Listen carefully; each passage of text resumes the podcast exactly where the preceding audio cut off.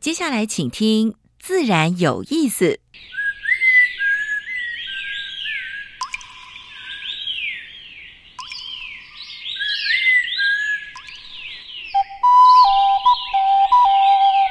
大自然是最能启发人心、最迷人的教室。透过鸟语、虫鸣，顺着山峰、水流，教给我们自然万物的盎然趣味与生命智慧。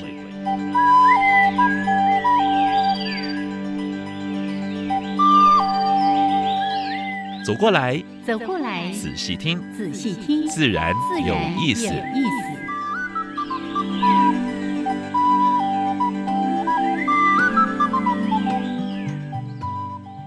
亲爱的听众朋友们，大家好，欢迎收听教育电台自然有意思。我是杨平世，我是燕子。嗯，今天天气看起来是放晴了，嗯、不过呢要小心哈。是那个气象预报，不是气象预报说这几天，啊嗯、尤其礼拜礼拜六可能会有新的台风形成。哦，是山竹，山竹对山竹台风，不是还有一个更近就在门口，嗯、已经在那边转了吗？不过反正大家都要注意就是了啊。是是。而且现在的话呢，那个暴雨的下来的话，时雨量都很高。嗯哼哼啊，我们就要像哎礼拜、哦、前两天对前几天的礼拜六对呀，啊，那个我在刚好在那个信义路上，嗯、哇，积水真的蛮多的。啊，对。哎，有人就笑说不是忠孝东路是忠孝东河。我、哦、那个时雨量真的是非常的大哦。那我们在西门还有那个水沟，因为一下子水量太大，把那个人孔盖都给啪喷着。对对对对。好，所以反正下午的时间大概这段期间都会有暴雨，嗯哦、是, 是就是我们其实常常讲塞北河那一类的哈，嗯嗯哦，所以到西边玩也要注意，因为呢，对，哦，对对，嗯，最近这段时间哦，其实如果你不是确定那个山区的安全性，还是请大家稍微缓一缓，哦，到海边一样，哎，那个风果浪哈，哦嗯，其实在呃宜兰那那那个那个风果浪啊，哦，也是几个人就这样不见了，嗯，对不对？嗯，好，所以面对这样的一些天候的状态哦，大家呢一定随时保持关心，那了解也把这样的得到的一些资讯，嗯、转告给身边所有的人。尤其台风警报来的时候呢，嗯、山区就尽量不要上去啊，嗯哦，因为。呃，土石松软，其实还有落石问题，哦，对不对？都要小心。好，哎，OK。这还是说一句，虽然我们经常鼓励大家要多往大自然去走一走，但遇到天候状况的时候，自己还是要多考量，安全第一。对，是的。好，那这节目呢，每一次的一开始都为大家安排两个小单元。第一个单元是自然大小事，跟大家分享过去一个礼拜全世界和台湾有关于生态、农业跟环保的一些比较重要事情，嗯，当然我们会有点点评论哈。是。那第二个单元我们是台湾 special， 今年特别介绍的是跟台湾有关的地名植物，嗯，每一种植物都有名字的，哎哎，一定只是我们可能不知道而已。啊啊，所以不是只有野花野草，啊哦，这个计划就带过去了。是的，啊，是的。那今天要讲的这个植物呢，是我连续三个礼拜去爬山的时候都遇到，嗯，而且呢，每次都听到有人说，哦，有枇杷，那果实很像，很像，很像，而且那个颜色哦，形状、大小都很像，我就一看。乌来月桃，是月桃了，啊，真的是蛮有用的一种植物。是是哈，哦，待会儿呢，在台湾 special 这个单元再来介绍给大家。嗯，另外，今天的主题时间哦，这个杨老师跟燕子每次只要邀请到这位来宾，嗯，我们都特别特别的开心。嗯，他是我们老朋友，嗯，郭成孟郭老师，是他是台大教授，那现在是在大安森林自由基金会当执行长，嗯，是。那今天呢，谈一个其实从去年底一路哇，很多人都在关心、都在讨论的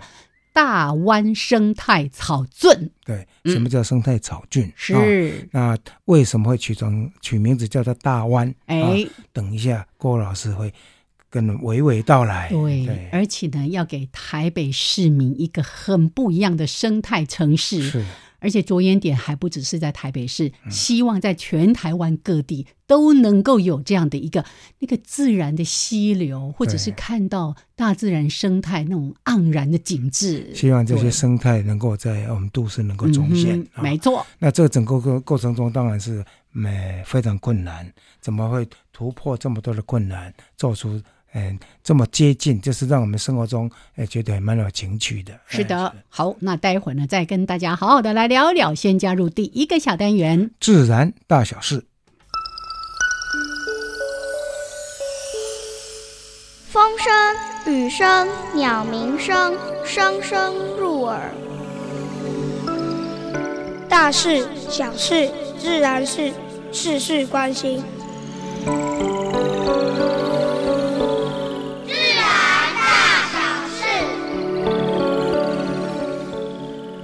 好，自然大小事。每一次这个单元一开始呢，杨老师就开始说新闻了、嗯、但刚刚呢可能在我们片头之前就会听到，哎，怎么一直听到那个自然大小事的片头重复的重复对，事实上是因为今天呢在我们现场来了好几位我们的见习生，是这是一百零七年我们的新住民广播培训的优秀的学员，然后呢来之后我们就一直聊一直聊聊到呢，哎，四十五秒五十秒然后突然一转身好，这个出了一点状况、哦、这边真的跟所有的听众朋友说抱歉、啊、那我们也非常的欢迎今天呢、嗯、有这几位我们新住民广播培训的学员、嗯、包括了有来自中国大陆的几位姐妹刘卓、马俊还有嘉年、嗯、另外呢还有我们两位印尼的姐妹、嗯、这是慧娟还有李丽，另外还有一位来自缅甸的叶碧珠，这个都是我们呃电电台未来的生力军、啊、没错没错、嗯、我们的碧珠现在可是已经加入到幸福联合国的主持行列了呢好，那期待大家以后也有机会在广播的频道听到他们的声音。是，嗯，那今天的自然大小事第一个讯息跟大家分享的是，最近日本真的是天灾不断、哦哦、真的。那又一个 不, 不好的消息，除了说水灾、北海道的地震之外、嗯、包括他们的猪瘟，嗯，二十六年来第一次发现猪瘟、哦、在日本这个国家、嗯、到底是怎么进来的、嗯、大家在推测说是不是因为进口猪肉或者野猪肉啊、哦，所以你要知道哦，不是只有生鲜的肉，包括这些肉干什么之类的，嗯、哼哼哼都一样会带这些病毒的。哦，是哦，是是，所以现在难怪这个国际之间都禁止说，尤其像我们台湾海关，嗯、猪肉你绝对不能够带任何的这些肉品，肉品、肉干也不可以。是是是，以前我想说啊，这个也不煮熟了吗？嗯、没事啊。嗯、哦、哎，那这次是发现在岐阜的养一个养猪场啊。嗯，所以最近他们针对周围十公里范围的就进行消毒之外，嗯、还有呢不准不准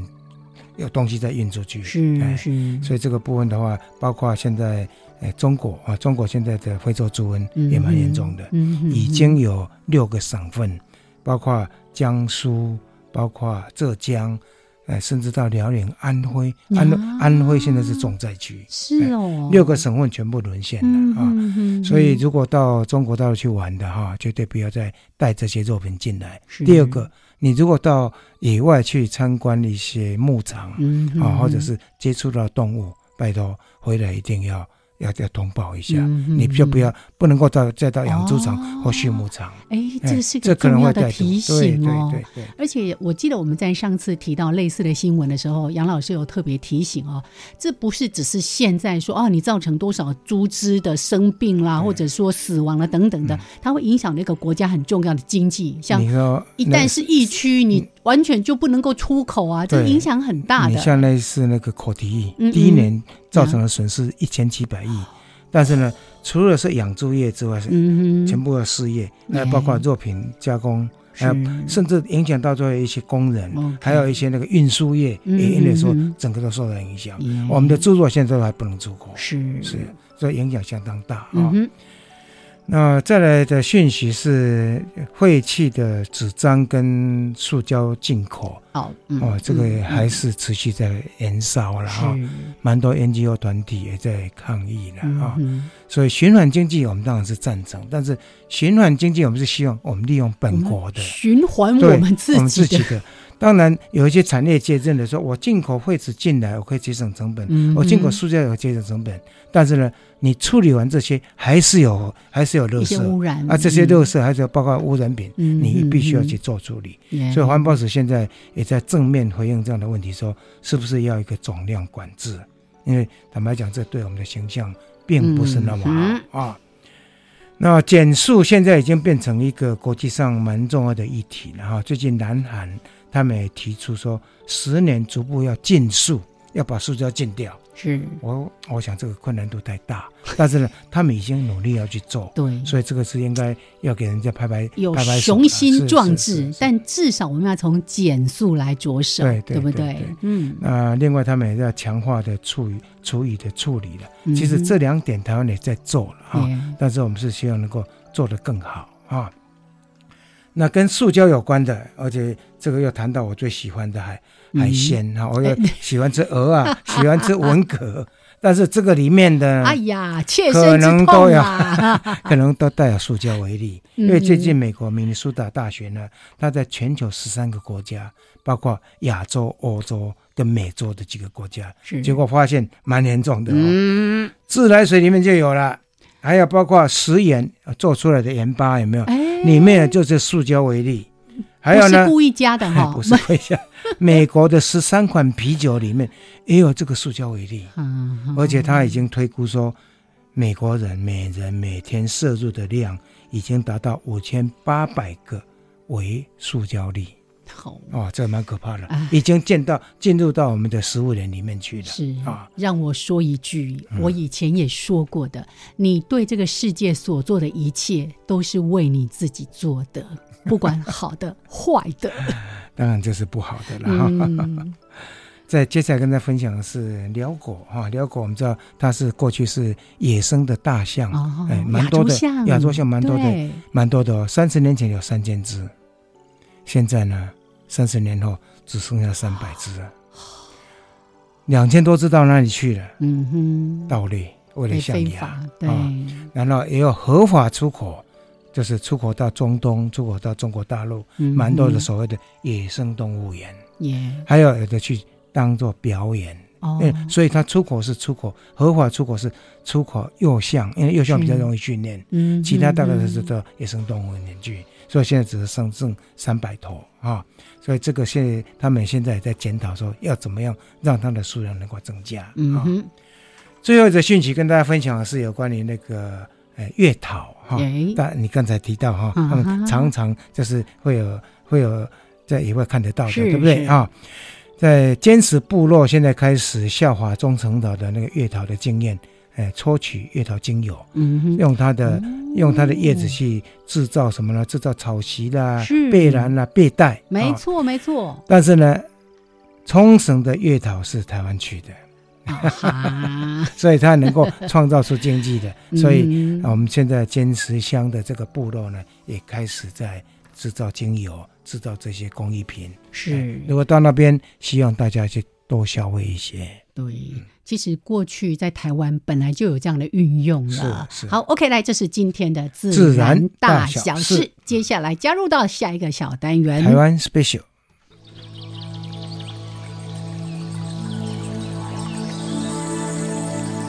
别的地方找不到，别的地方看不到，别的地方听不到，台湾 Special。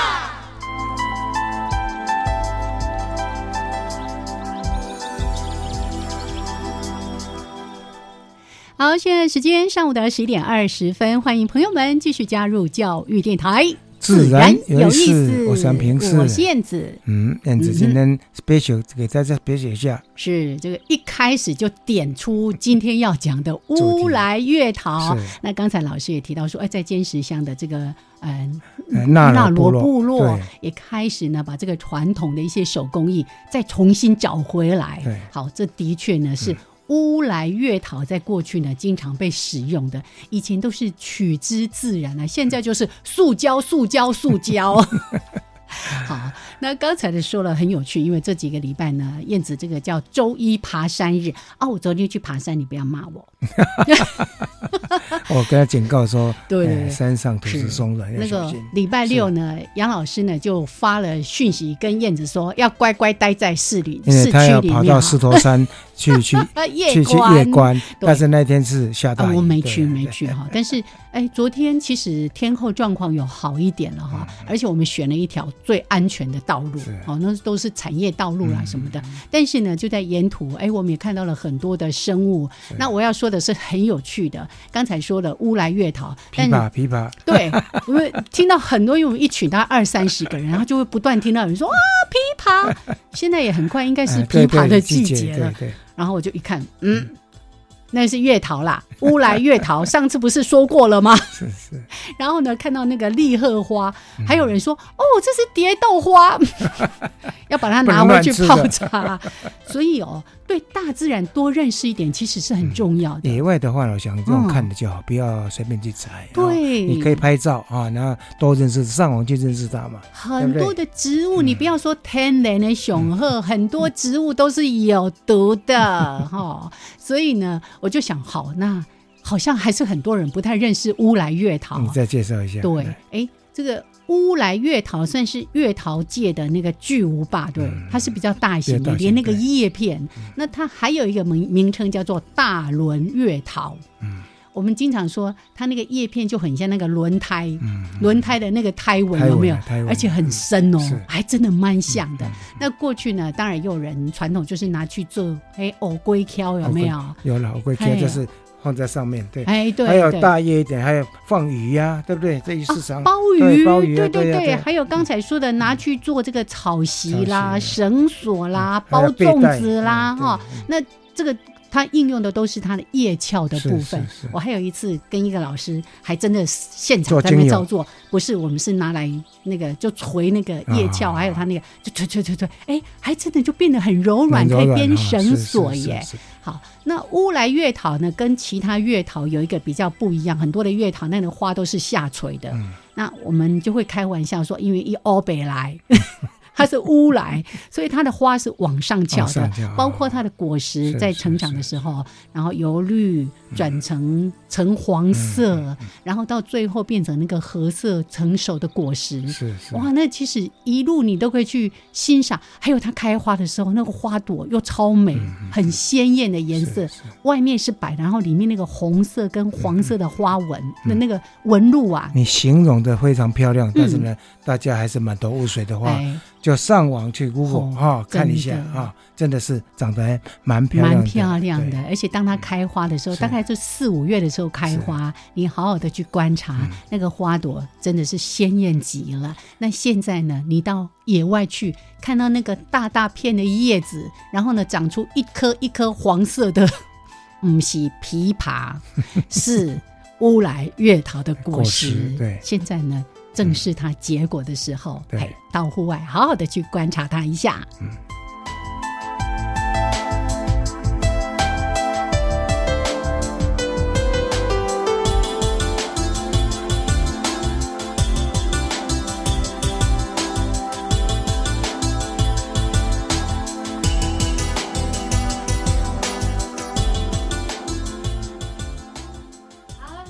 好，现在时间是上午的十一点二十四分过三十六秒，欢迎朋友们继续加入教育电台，自然有意思。我是杨平，我是燕子。我们现在所访问的是，呃，郭成梦郭老师啊，呃，对喜欢野外的人、喜欢生态人，他是一个非常有名的学者，是是我们台大啊，呃，生命科学系，过去叫做植物系啊、嗯，那现在是丹森林公公园自由基金会的呃执行长。他在大安里面做相当多的事情、嗯、我想对台北市民来讲应该蛮有感的啊。那最近是有一个开幕出来啊、嗯、所以哎，首先我们要请郭老师是不是跟大家打个招呼？嗨，郭老师好。Hello， 大家好，两位主持人好。是最近最热门的新闻就是大安森林公园里面那个生态红彤彤的，然后大家可以去骑踩水 车, 水车是的，也可以运动，也可以看哎生态环境，这个都是有意义的、哦、是, 是而且我看到那个名称叫健身房，好有意思哦，不是健身健身房、嗯、你这个在一个冷气的空间里面，然后大家就那个浊气，但是你在大自然里面可以运动，叫健身房，森林的森，还可以释放能量、啊、是啊，这个都要从大安森林公园呃自由基金会这边在、嗯、呃规划的一个大湾生态草圳的一个计划开始来谈起。嗯，嗯嗯嗯当时为什么会把这个地方叫做大湾？哎，那为什么会？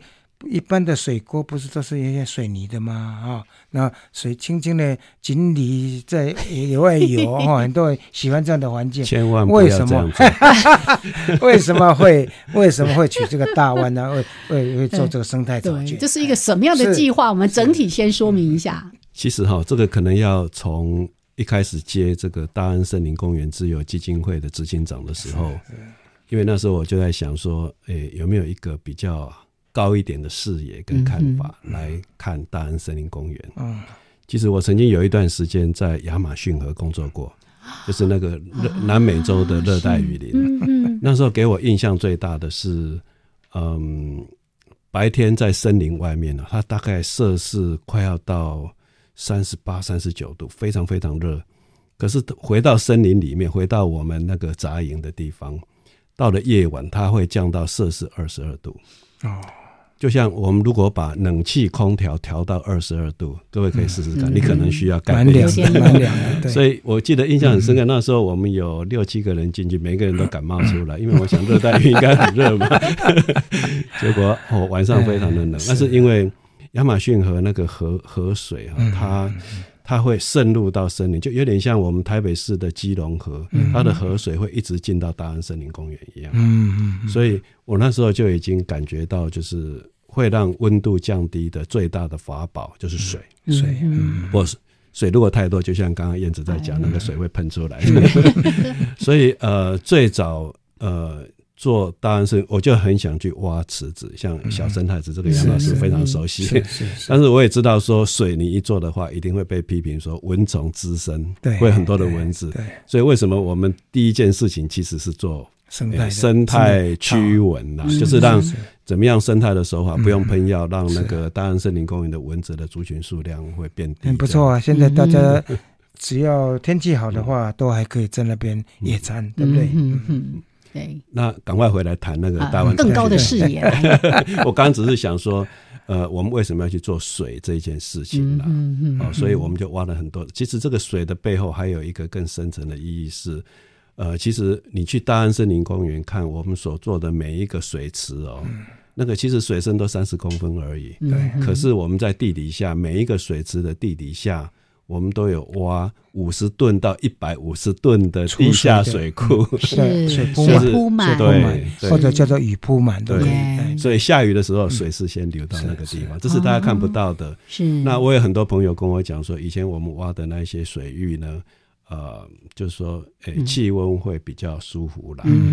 我剩下一分钟，是不是？啊，对不起，我赶快讲大湾草圳啊，为什么是叫大湾草圳，我都没讲。好，那我们待会儿再好好来讲哦。那。呃，刚才郭老师有特别提到说，从过去在呃这个亚马逊流域工作的时候，嗯嗯、这种溪流、湿地对于一个环境，尤其是那个温度降温，哦、对啊、呃，产生这么大的一个效用。嗯、所以呢，我们也希望让台北凉一点，不然呢，真的是那个都市丛林哦。烈火滚哈，就落就落。好了，我们待会儿呢，再好好的请郭承孟老师来说一说大湾生态草圳的这个相关的计划。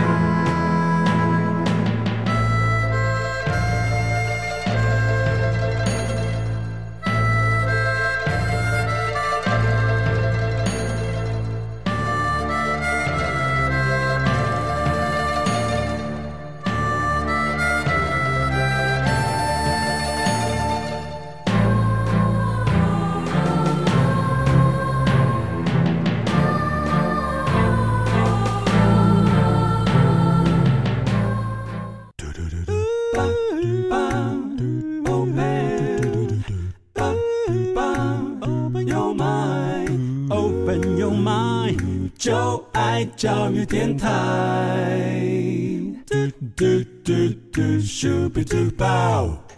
好，时间是上午的十一点三十二分，欢迎朋友们继续的加入教育电台。自然有意思，有三平四，我现在我们现在所访问的是大安森林自由基金会的执行长郭成孟郭老师。嗯，来，刚才呢一路在等待，大湾还没有讲出来，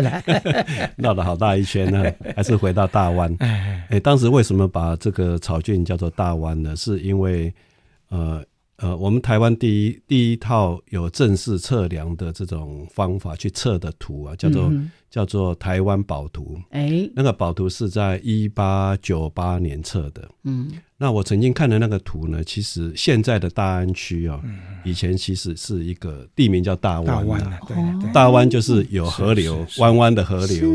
然后一直流到基隆河。嗯，那后来我把台北市的地图套到这个一八九八年的台湾宝图上面一套，就发现什么呢？各位朋友有没有发现，我们的安和路是歪歪的？如果像台北市，嗯、台北市的道路应该是南北向、东西向嘛。是是是，可是你如果看到台北市的街道是这种，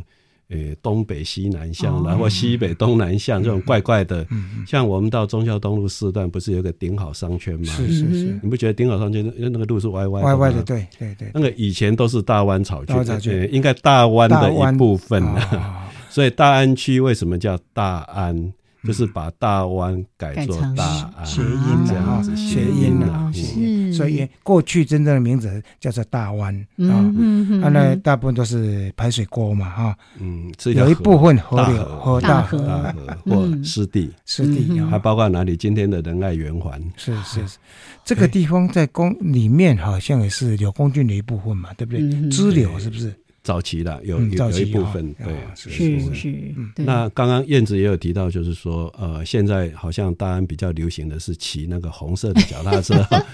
就是因为我们蛮希望，因为刚好这跟杨老师有点关系啦、嗯、因为台大也要把那个从生态池有一个郡路出来嘛，一直到到台大的大门口、嗯、对对 对, 对, 对，然后会沿着新生南路一直到大安森林公园嘛、嗯、那因为基金会的关系，那我就想说诶、欸，市政府还没有动以前呢，我们先把大安森林公园的部分先动。那其实我这个计划有跟市长报，哎、欸，我这样讲出来好吗？没关系，没关系，没关系。那那因为柯 P 大家都说笑他是省长啊，因为他一直在算钱嘛。嗯、他第一个问我的问题就是说，你有没有用到我们公家的水？嗯、你有没有用到公家的电？哦，我就在想说，哦，这个实在是很累算。那诶、欸，那我在想，所以各位有没有发现，我们为什么在第二诶、欸，就是那个大湾草郡的第一期的工程，不是有骑脚踏车？是是是。那呃，为什么要做这样的设计？因为水的流动的关系嘛，对不对？因为将来的水要动啊，对对。可是我不能用电啊，对对对，不能用自来水啊，所以要用人力就对了，流把雨水流下来，对对对，就因为。台北市的降水量，像最近的这种下雨，各位只要抓一个点就好了，嗯、就是月平均降水量如果到达一百毫米 的话，如果每个月都这样子的话，嗯、这个地方就是雨林啊、嗯嗯。那你看我们下多少？两百多，说三百，所以已经超出雨林的那个那个、那个、水了。对，我赶快把这个讲完。前几天前几天也是一样嘛，嗯哦、那超超出一百、嗯，所以大家只要想这样就好了。嗯、所以台北其实是一个雨林、啊。嗯嗯、哦。那这个水呃，为什么要用脚踏车？就是希望用人的动力让水动，那我们就不用花一毛钱的电力。哦、就, 就是马达，一般都是要靠马达，现在不需要靠马达。所以这个说的是。嗯，设计背后的真正的原因就是要省钱，对对对对对，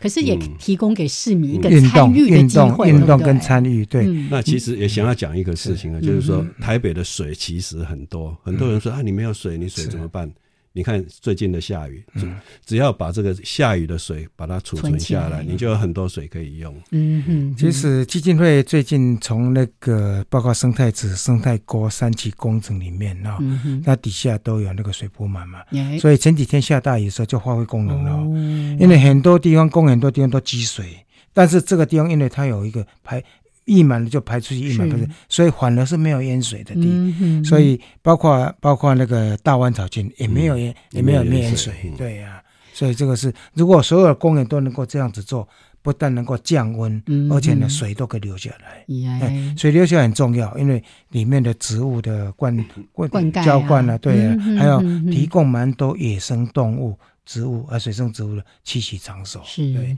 哦，对哦，跟各位报告一个事情，嗯、我们在挖第一生态池、第二生态池、第三，还有这个大湾草郡一期工程的时候，刚刚挖好不久哦，嗯、那个呃，那个什么凤头苍蝇就来洗澡，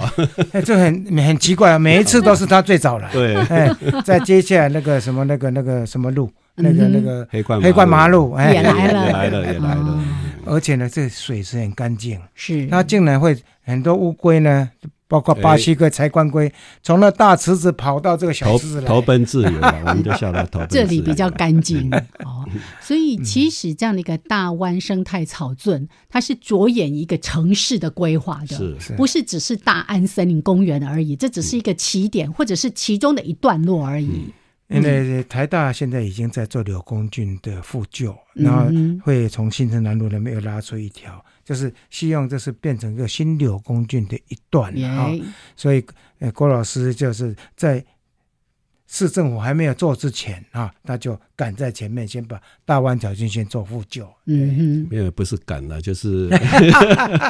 我也不敢赶了，最好都不要赶了比较好，因为太赶的事情都会出很多的问题啊。哎、就是努努力做了。嗯，那还是我还是觉得说，台北市对水的这种议题可能要重新的思考，因为我们通常就是排水嘛，嗯、城市里面就是排水，怕怕淹水了，对，所以以排为主了。嗯，但是其实真正治水的一个最高的指导原则就是让天空掉下来的水停留在当地的时间越久越好，这就是增加它的缓冲性了。因为你看那个，如果山很高，水很那每在在山上的每一个乡镇的排水都做很好的话，嗯、你看水一掉下来，是不是在最短的时间就到达台北市？是是是。所以怎么样让水停留的时间越久越好？嗯、这可能是未来我们在谈这个治理水的一个观念。但停留不是停留在那个土地上面淹水啦，是要它能够下得去，对不对？这是所谓的海绵城市的这个概念了，对。嗯嗯嗯。所以现在大大大安森林公园现在所做的大概都是着眼在这一块。好、哦，所以做的算蛮成功的啊、哦。但是郭老师除了大安草郡之外呢，其实大安也不光是为了这生态这个草郡的，后来在那之前好像也做蛮多的事情，能不能分享一下？欸、我顺便讲一下，就是说一开始最早的想法就是。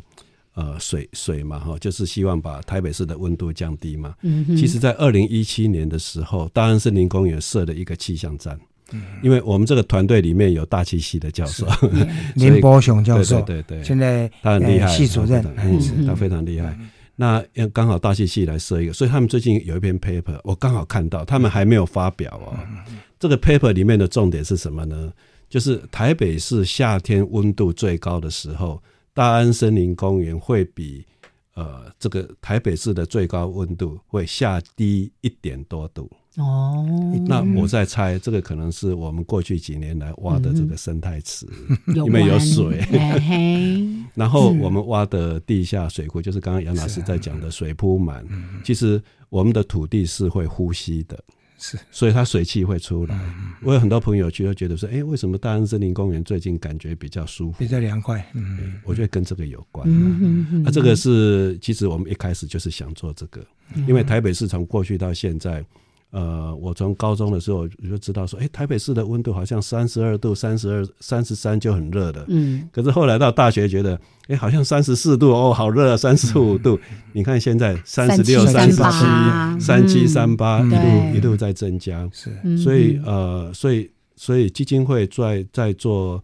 呃大湾草郡的时候，做生态池的时候，我是希望说逐年呐、啊，希望等于是给台北市的一个 demo 啦，嗯，就是我们想把温度一度一度的降下来，嗯，嗯就这样子。其实不光这样，因为。有水，所以又提供蛮多野生动物的一个蛮好的栖息场所。嗯，现在萤火虫回来了，但是不是只有萤火虫回来，还有包括周边的，包括两栖类啊、蛙类啦，还有爬虫类、呃乌龟啦，旁边现在也有一些蜥蜴在活动。我跟连傍晚的时候呢。还有更多的蝙蝠，还有更多的昆虫在那边叫。哎，我跟杨老师报告一个好好消息，嗯嗯，因为其实我们最近几年也因为杨老师在做那个萤火虫复育嘛，嗯嗯，那其实我还想说，哎，这个萤火虫复育到底有没有成功？那怎么跟人家讲？因为很多人都误会说我们是放成虫，嗯，然后放了就死掉了哈。嗯嗯，那其实我们最近有做底栖生物调查，嗯，就是那个池底的生物项目，嗯，我们大概做了一年多了，那我就发现萤火虫的幼虫是在的，嗯，所以表示说它会自己交配产卵，嗯，然后孵育下一代，嗯，那这个族群就会循环不已了，嗯。我想这边也要跟听众朋友们分享啊，我们从来没有在大安森林公园放过成虫，都是借助大家的手啊，把呃，实验室养出来的幼虫，嗯，那取自于就是台北后进山区的那个成虫去交配的后代，嗯，把幼虫再放回这个这个栖地里面的，嗯，啊，所以从来没有放过成虫啊。是，这也是告诉所有的人，当你要做这件事情的时候，它其实是需要更多更多科学的根基在底下的，哦，我们都有做监测，没错，哦，包括成虫有多少量，嗯，包括刚才郭老师讲的底栖生物调查里面也调查到幼虫就是活生生的生活在这个环境里面。是，所以这样的一个大湾生态草圳目前在大安森林公园已经开始，都已经第一 期, 第一期总共是有多少期呢？呃，大概有八九期哦。啊，整个整体的一段一段，整体未来会是一个什么样子？我希望明年把它完成。嗯嗯嗯嗯，雄心壮志。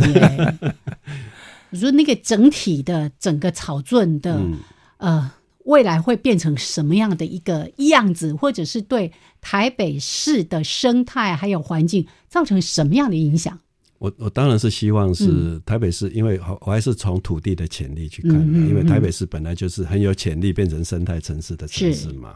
哦，啊，第二个就是原来不是有一条所谓的柳公郡嘛，是是，哦，啊，专家就说那应该叫柳公郡组合，不能叫柳公郡。那，嗯啊，不管怎么样，这种郡路以前就是为了农业灌溉，嗯，可是到了呃到了现在。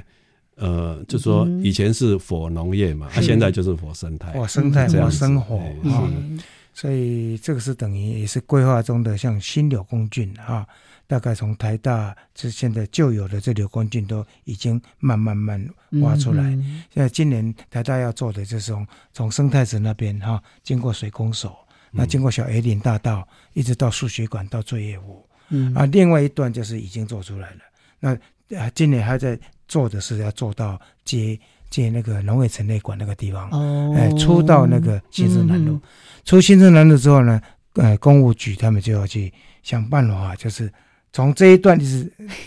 所以它其实是有一个连接的，蜿蜒曲折的，okay， 对对 对, 对, 对。好，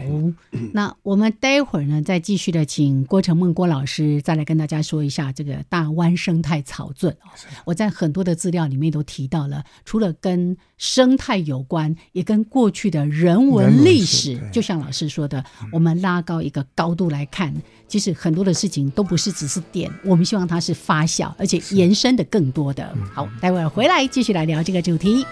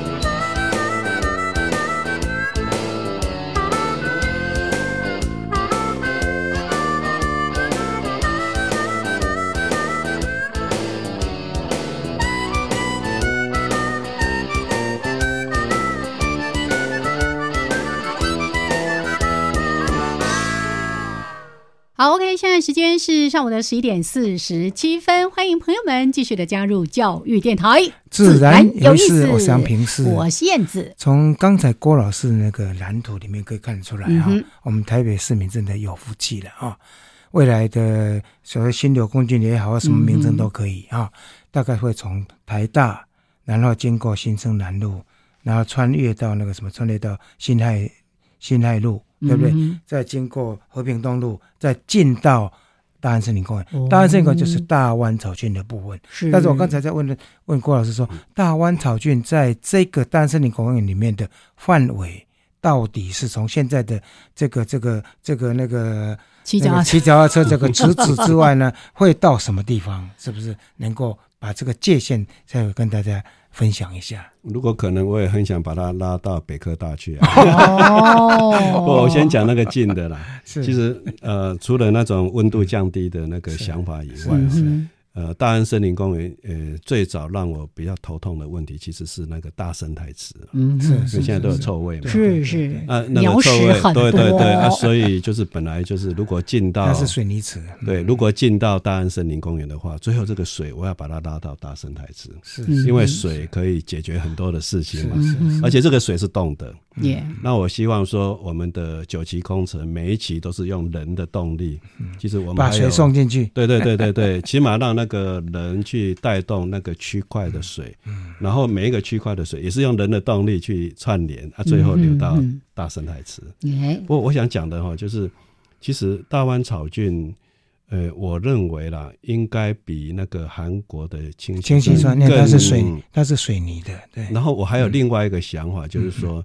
呃、是在 create 另外一个 lifestyle、嗯、我想讲 lifestyle 不知道各位、嗯、也就是说一种生活的那种调调态度态度、欸欸、比如说你如果可以从台大一直到大安森林公园、嗯、这个水域当然是弯来弯去、嗯、理论上是这样子，而且有的地方窄有的地方宽一点，对对，可是相对来讲你从从公馆一路到大安森林公园，如果量它的直线距离大概是两公里左右、嗯、可是它的对岸呢，新生南路的另外一边呢，我们可以看到永康街、嗯、你看永康街的生活方式，是你从永康街过一个金华街到青田街、嗯、青田街的生活是不是都不一样，人文完全不一样，那你到温州街，以前我住温州街，温州街跟、呃、泰顺街那种 lifestyle 一直连到师大路又不一样哦。那你到到台大这边就是温罗町、嗯、那种我, 我在 全, 全世界，其实我待过全世界很多的城市，我很少看到有一个城市像台北这样，它那种 lifestyle 的一直性，对、嗯、然后每次都开玩笑说像大安森林公园的对面不是有 天,、欸、天主教堂、啊、还有回教还有回教还有佛佛教道教还有长老教会都有、欸、各式的宗教、嗯、那我在全世界这样看，也全世界没有个地方像我们台湾宗教真的这么多元性、啊、多元性，是虽然说表面宗教很多，内心有没有宗教我是不晓得的、啊嗯、但是它起码看起来是很多样。啊，刚刚大家休息的时候在聊天那种安全性，嗯、是是是。所以其实大湾草郡这个，它不是只有一个生态的议题，它里面还有很多的人文，嗯、还有一个都会区里面的那种多样性的事情。嗯嗯欸、那台北市就是因为有这样的 lifestyle， 所以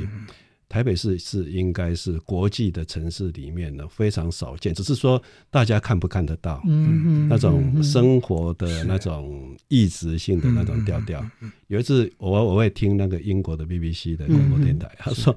有一次我在讲说，我第一次呃，像 C N N 有时候我也会听啊，有时候我听 C N N 说那个台湾的小吃很多样性，我还想说嗯，那、啊、现在为什么报道这个后来果然小吃多样性是什么意思，就是文化的多样性、啊、一直一直对。好，然后 B B C 就在讲说、欸、台北市其实是全世界最适合移居、嗯、移民、嗯、现在、嗯、我我移居城市前六名，对、嗯、对，我就在想说、欸、为什么 B B C 会讲这个事情、嗯嗯嗯啊、当然有一个老外朋友跟我说、欸、台湾到了半夜肚子饿还有东西吃啊，是不是二十小时满足民生的需求，而且还很重要安全、嗯、安全、啊嗯嗯嗯、但就是说这样的 lifestyle、嗯、所以大湾草郡其实它是有很多的意义，文化意涵、嗯、有生态的气候的、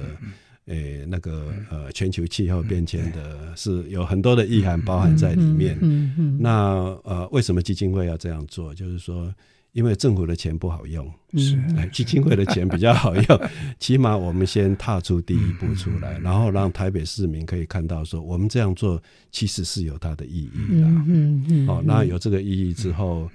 欸，我们基金会做了很多的设计，欸，对，我顺便跟各位报告，嗯，基金会在最近得了很多奖，嗯，对对对，哦，有一个还是那个纪录片，嗯，就是纪录片得奖的英澳虫的纪录片，欸，在今年的五月得到那个美国休斯顿的欸，电影展的最佳纪录片，哦，就有点像我们参加那个亚运得到金牌一样，嗯，对对 对, 對，欸，那个所以呃国际上为什么愿意给我们金牌奖，就是说他起码看到他的前瞻性嘛，我个人这样认为啦。是是是是嗯，那我们帮我们设计的一个景观设计师，他今年也得到呃景观设计大奖，就是世界景观的 top 十， 就是那个排名前面十名里面的一个，是是，就是我们大安森林。哦，是哦，是是是，我觉得这个事情新闻很少人报道，这我们台湾很奇怪，对，正向新闻不太容易流通。或者听到什么车祸啦，哪边水又喷出来了，可是实际上大安森林公园今年得到好几个大奖，嗯，然后最近还有一个日本日本最有名的一个景观杂杂志今年有报道大安森林公园, 公园、嗯，还有我们整个团队的努力也得到那个一个杂志的 M V P，哦，对不对，经理的经理的经理杂志，嗯，这个但是呢这些过程中坦白讲真是政府也感谢政府的，就是台北市政府的支持了，但是我们没有花台北市政府的钱，都是基金会的经费啊。对，嗯哦，刚刚郭老师有提到一个各种的生活的形态啦，嗯，样貌啦等等的，那当然所有的人都觉得生活的安全很重要，所以你就看到那个安全哦，对我们来说那个只要是有水就一定要用盖子把它盖起来，你看各种的排水沟一定有这个水沟盖哦。是是，那可是我们也希望说让大家是可以亲水的，是，所以未来有很多的这些河流啊，甚至是未来这个走到城市那个路道路上面也会有这样的一个景象吗？大家是可以看到真正看到那个水清溪水慢慢流吗？其实，哦，跟我们早上另外一个节目在谈的有点，嗯嗯，我是希望将来会附近有很多小朋友会在这里抓鱼啊，抓虾啦，啊欸，搞不好就会出现很多的嗯，某一个河段生物学家，对对，某一个河段我们就是那种安全的概念，不是只是那种方便性 的,、嗯嗯、的安全，而是它真正是有有远见的未来前瞻性的这个安全，嗯嗯，因为像刚刚提到说，欸，这些水怎么样留住，怎么样变成是我们生活可用的，而且是在对这个城市是产生好的影响的，嗯，我觉得这个好，这个概念好重要。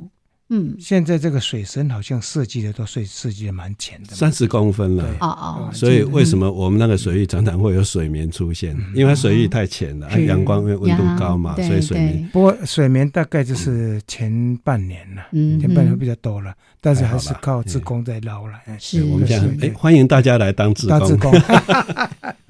我们现在志工的向心力非常高，哦，嗯，前几天你还记得那个台北市淹大水有没有，嗯，那暴雨这超过一百毫米的，哦，信义路他们就把公园里面的那个被淹水的状况跟生态池的被淹水的状况做个对比，嗯，生态池这边没有淹水，嗯，那边就积水起来了，嗯哦，所以就是水不满发挥功能，是是是，嗯，那种城市防洪的缓冲性就会增加，耶，yeah, 嗯，所以反而我们印象中觉得说，哦，那个生态池那边会淹水，反而那边没淹水，嗯，对，都完全没有淹水，耶，yeah, 而且水很快就排掉，因为它溢满了之后，它有一个自动自动排出的，是到底下的雨水倒去了。嗯嗯嗯。哦，我再跟大家报告一个，就是我们一直谈这个跟水域的这种事情嘛。其实我们基金会最近也在思考疗愈庭园，嗯，因为那附近老年人很多啊。耶。那我就在想说，是不是要有一个公园能够呃无感的，欸，可以让老年人可以。让老年人来照顾老年人的一个公园，是是，这是我最近在想的。那当然也变成了长照的一个地方啊，他们可以休憩的，触觉、视觉、嗅觉，大概五感都有，是五种感觉，不是无感，我不是无感。哎，所以这个疗愈庭园的概念，事实上它应该也是可以放诸在。很多很多的公园的规划上面，对不对？嗯，有有些什么样的想法是可以来做这个疗愈庭园的？比如说让老年人来，比如说轮轮椅的，嗯哼，那有时候现在都有应用嘛，有时候会推过来，会推来嘛。那我现在看到就是老年人就是轮椅就摆在一边，然后那个医院就大家在一起聊天，就这样子。那我们可能会做一些让轮椅的人也可以用一些辅助的器材，可以离开他的轮椅，可是他必须要自己要去愿意触摸，或者是用嗅觉，甚至他可以参与一些活动。对，然后我们也在想说，呃，比如说什么散步的空间，他可以站起来的。嗯，或者他可以躺在某一个比较高的，因为轮椅嘛，你不可能，是是是，哎，嗯嗯，就是种种的这样的想法啦，都有可能。嗯嗯嗯，这个都是在基金会的一些规划里面哈，因为从基金会一开始是从修树啊，还有诊断树木，六千多棵都有诊断的资料啊，再接下来是媚文，再来是生态池的，包括的这些萤火虫护育。接下来是大湾草郡，所以可以说有阶段的。在接下来还有疗愈庭园，疗愈庭园。我讲一个秘密啊、哦，大家一定不知道，说大安森林公园修树是佛佛化，就是说当然修树是修树了，可是修树是可以让阳光穿透，是，然后穿透到地面那个地方就比较少小黑蚊。对对对，欸、这个秘密很少人知道吧？是，这个都有实验的证实，对，都有实验的。对，因为小黑蚊是会躲在那个青苔的地方，那个叫青，没错。而且修树也会让风可以更好的穿透流动，台风来比较不会倒，对，树也比较不会生病，对不对？好，当然有很多很多的设计哦，我们都很希望大家去探究，哎，为什么做这样的改变？为什么有这样的一个建设？有这样的一些设施背后有些什么样的思考？我们也希望全台湾许多公园都能够像大安森林公园一样，就利用当地的一些哎企业界的资源，然后进来改善当地的这个。哎，公园环境是我们真的好期待有那种清水的地方，是是是、哦，不要只是看到臭水沟而已。OK， 来，那今天呢，非常的感谢，这是大安森林公园之友基金会的执行长郭长梦老师，嗯、谢谢郭老师，谢谢郭老师，我们下礼拜见喽。好，拜拜，拜拜。